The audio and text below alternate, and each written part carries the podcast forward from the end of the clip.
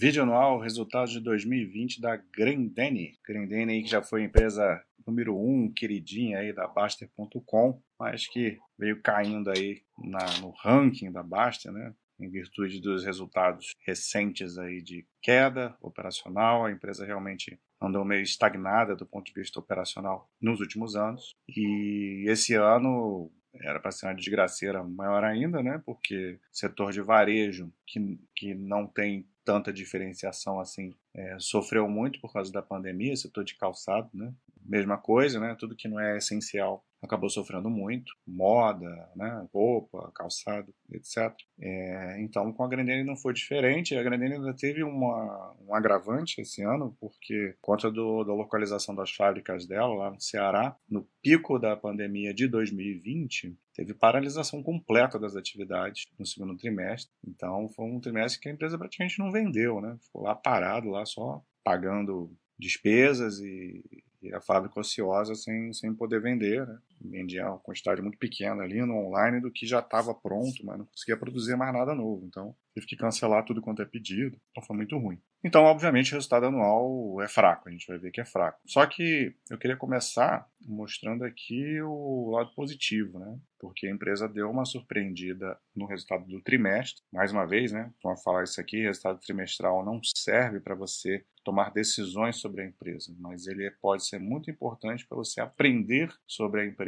né? Para estudo e principalmente nesse contexto que a gente teve esse ano, de um primeiro semestre completamente destruidor, então, olhar o trimestral a partir do momento que você tem uma situação um pouco melhor, que foi o que aconteceu no segundo semestre, a maioria das empresas pôde recuperar a sua, o seu negócio, a sua velocidade de vendas, voltar a ter crescimento. E a gente conseguiu ver muitas empresas tendo resultados trimestrais no quarto trimestre melhor do que no quarto tri de 2019, pré-pandemia. Então, isso é um, algo positivo, né? Mostrar que, que as empresas fizeram um bom trabalho durante do, a crise e começaram a colher. Então, isso gera uma perspectiva de que daqui para frente pode ser ainda melhor. É claro que isso não é certeza de nada, até porque a pandemia está longe de ser resolvida e, e, a gente pode voltar a uma estaca zero, assim como pode resolver daqui a 4, 5, 6 meses. É, resolver não, né? Melhorar né? o ambiente, conforme a vacinação vai progredindo aí no país. É, por enquanto ainda está lento, mas pode acelerar de repente. Né? Então, queria só mostrar aqui que o quarto trimestre a empresa foi muito bem né, em todas as linhas, crescimento de volume de 26,8%, principalmente no mercado interno, no mercado externo ainda está sofrendo um pouco mais, mas no Brasil conseguiu aí ter uma, uma certa recuperação, muito em função também do, do auxílio, né, auxílio emergencial, é, demanda reprimida também. E, e, aí você vê crescimento de receita bruta de quase 30%, né? o EBIT recorrente, o operacional dela é muito forte, você dilui muito custo, né? Você mantém aquelas despesas operacionais que a empresa, é, na verdade, buscou diminuir muito, especialmente a, a parte de, relacionada a, a, marketing, depois a gente entra mais em detalhes. Então, você aumenta o volume e você dilui, e aí você consegue ter um, um grande, uma alavancagem operacional. Né? No lucro líquido, lucro líquido crescendo na mesma medida. Claro que aqui a gente está olhando o recorrente, então você tem que excluir não recorrentes. Se você for olhar o resultado contábil, por simplesmente, não tem todo esse crescimento. Tá? Então, aí uma, um sinal de, de retorno da empresa que vinha há muito tempo sem, sem mostrar nada parecido. Né? Vamos ver se em 2021, esses dois primeiros trimestres aí, ela vai conseguir manter essa, essa positividade. É claro que comparar vai ser um pouco injusto, né? principalmente porque a empresa parou no segundo trimestre. Então, a gente tem que olhar também sobre essa ótica. É, é, é muito fácil da empresa ter crescimento no segundo trimestre, especialmente em 2021, mas é, é ver o quanto ela está crescendo, né? se, se ela está mantendo o ritmo, como, como foi nesse quarto tri. Né? Então, não vou entrar em detalhes sobre o trimestre, é só para mostrar isso. Então, vamos lá, a gente tem mais detalhes a partir do resultado anual. Então, aqui nos destaque a gente vê um cenário diferente, né? Queda de volume. Veja bem, né? Você teve toda a situação de paralisação e uma queda de 3,6% de volume. Então, isso também mostra uma recuperação no fim do ano, né, no partir do segundo semestre, porque a queda do segundo trimestre foi, foi bizarra, foi praticamente 100%. Né? Então, você teve aí 145 milhões de, de, de, de volume de venda. Né? Uma receita bruta de 2,3 bi, caiu 7,1%. Ah, o mercado externo sofreu muito mais, né? E, geralmente isso aqui é muito mais equilibrado e, e E a gente teve aí praticamente toda a receita, quase 2 bi, vindo do, do aqui do Brasil, né, do mercado interno. E o EBIT, EBIT recorrente, né, tirando os não recorrentes, daqui a pouco eu vou mostrar mais detalhe isso, 372 milhões, um crescimento de 10,9% no ano. Né? Então, mais uma vez aqui mostrando como que a empresa está num processo de recuperação. De novo, segundo trimestre foi assustador o resultado, botou lá para baixo. Eu realmente não esperava ver um EBIT recorrente positivo, ainda mais no crescimento de dois dígitos no anual. Esperava no trimestral, até no, comparando o segundo semestre, mas no anual não. E aí o lucro líquido aqui de 468 milhões caiu um pouquinho aí, 2,1%, né? A margem, EBIT 19,6%, recorrente e uma margem líquida recorrente de 24,7%. Né? Por que, que muita gente às vezes estranha, né? Por que, que o lucro líquido é maior que o EBIT, a margem líquida é maior que, que a margem EBIT? Porque o resultado financeiro é sempre gera um valor alto porque a empresa tem muito dinheiro em caixa, né? apesar de que já não gera o valor como era antigamente por conta da queda de juros. Depois a gente fala mais sobre isso também. Então aqui a gente vê né, como que o volume do mercado externo foi mais impactante, a queda maior veio por conta do, do, do exterior, né? o mercado interno caiu, caiu bem menos, isso é contrabalanceado pelo câmbio, né? e, então você tem essa queda aí de 7,1% no geral, né? da receita bruta, contando mercado interno e externo, em termos de volume. Uma receita líquida, caindo também dos dois mercados, mas também maior no, no externo, caiu 8,4%. E aqui o lucro bruto, né? O lucro bruto, ela vai ter muito impacto do CPV. O CPV está pressionando, custo do produto vendido, né? É, a gente viu muito acontecer em muitas empresas de, de insumos, né? As matérias-primas que as empresas precisam para fabricar os seus produtos, muito inflacionados por conta da,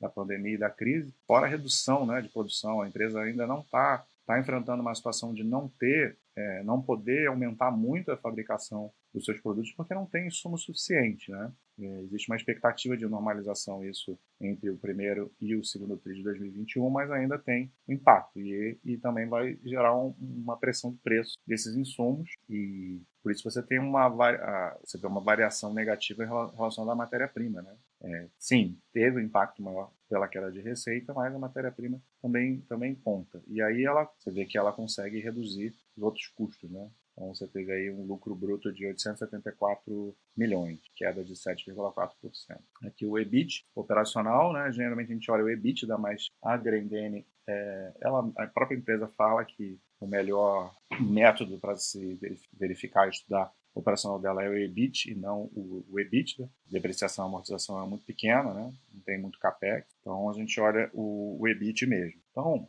é, a gente vê, eu tinha comentado lá do item não recorrente, né? em 2019 teve um impacto muito grande por conta do não recorrente, né? que inflou o resultado de 2019. Então, dos 569 milhões de operacional de 2019, 233 eram, eram não recorrentes, eram crédito que ela ganhou. Então, isso distorce o resultado. A gente tem que eliminar isso para saber se, é, como é que foi o operacional. Então, o operacional real, sem esse, esse, esse benefício, de 2019 foi de 335, né? a diferença gigante. Então, quando a gente compara com o operacional de 2020, aí a gente viu um, um, crescimento, né? Foi 372 milhões. Também teve não recorrente 2020, menor, mas isso aí você também é, exclui para poder para poder fazer a análise. Né? Fora isso, o lucro, é, lucro bruto caiu, a gente já tinha visto, né? E aí ela conseguiu diminuir muito despesas operacionais, principalmente de publicidade e outras despesas operacionais. Né? Então aí você tem um EBITDA recorrente crescendo 10,9%, que é um resultado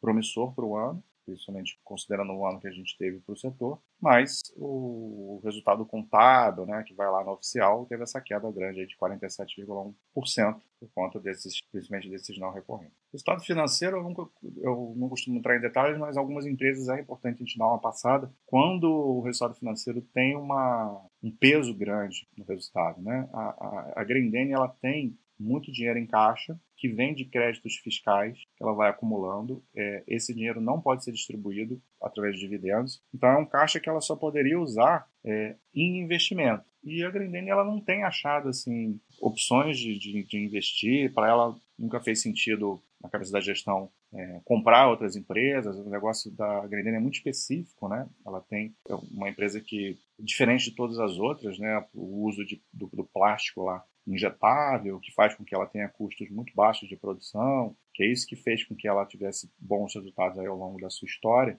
Então é difícil você reproduzir isso, você teria que ir para um negócio diferente, né? Do que você está acostumado, e isso nem sempre funciona bem. Então, a empresa até já tentou uma vez investir num segmento que não tinha muita, muita relação com, com nenhuma relação, na verdade, com o core business dela, não deu certo, ela acabou desistindo, vendeu o negócio, teve um prejuízozinho na época. Então, é sempre complicado o que fazer com esse caixa, né? Porque todo caixa que não vem, toda a geração de caixa, todo lucro líquido que não vem do, desses, desses ganhos fiscais, né, de créditos fiscais, ela distribui. Então, é assim que ela tem, tem trazido retorno ao seu sócio, através de um, de um, de um bom fluxo de dividendos. É uma empresa que não vem crescendo nos últimos anos, pode ser que volte, pode ser que não, mas ela vem devolvendo ao sócio através de dividendos, só que ela não pode é, distribuir esse caixa que vem do, dos créditos fiscais. Por isso ela acumula é, uma quantidade muito grande de caixa, está em 2 bilhões. Então ela fica investindo esse caixa, né? Então o resultado financeiro acaba gerando um aumento de lucro líquido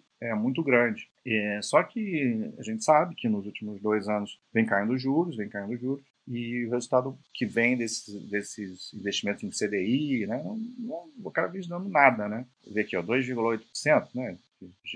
Já estava abaixo em 2019 em relação a 2018, então caindo muito mais. Então, esse dinheiro vai, vai acabar, vai diminuir as, o retorno de aplicações financeiras. A gente vê aqui, ó, 42,1% foi a variação. Então, a empresa, isso não é só a Grendene, muitas empresas que têm essa característica de, de dinheiro em caixa têm feito isso, buscado ser mais agressivo com seu caixa em termos de investimentos. Então, começou a investir em renda variável. E tem dado certo, pelo menos esse ano deu certo, e isso ajudou o resultado financeiro, obviamente, que não foi como como vinha sendo, né? mesmo assim teve uma queda grande, olha, 63,3%, mas é algo que ela começou a fazer aí pro, mais para o fim do ano e já gerou aí um, um, um frutozinho, né?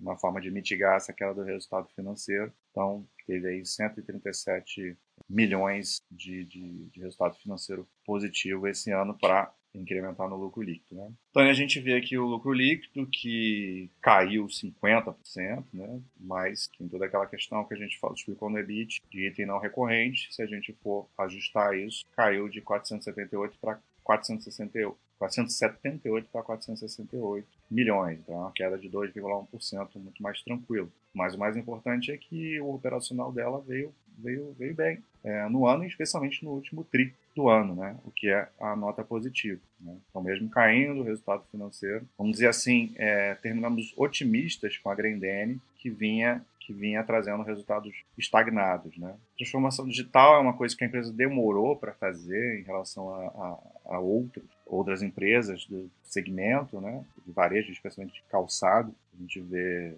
isso claramente e a empresa meio que começou a acordar e fez um obrigatoriamente né a pandemia meio que obrigou a empresa a sair dessa zona de conforto e começou a, a crescer um crescimento grande aí no, em lojas online além de, do processo de internacionalização da empresa ter ficado mais forte. Então a empresa está se mexendo finalmente aí para ir já colhendo resultados no último trimestre do ano. Então melhorou aí a luz, né, a expectativa para frente, mas a gente só se é só perspectiva não quer dizer nada, a gente tem que ver balança ao final de 2021, se a gente realmente vai ter uma empresa voltando a gerar crescimento. Ela vem entregando retorno ao, ao acionista, mesmo nesses últimos anos, através de dividendos, mas quem sabe ela possa voltar a entregar crescimento também via, via crescimento é, operacional. Um abraço.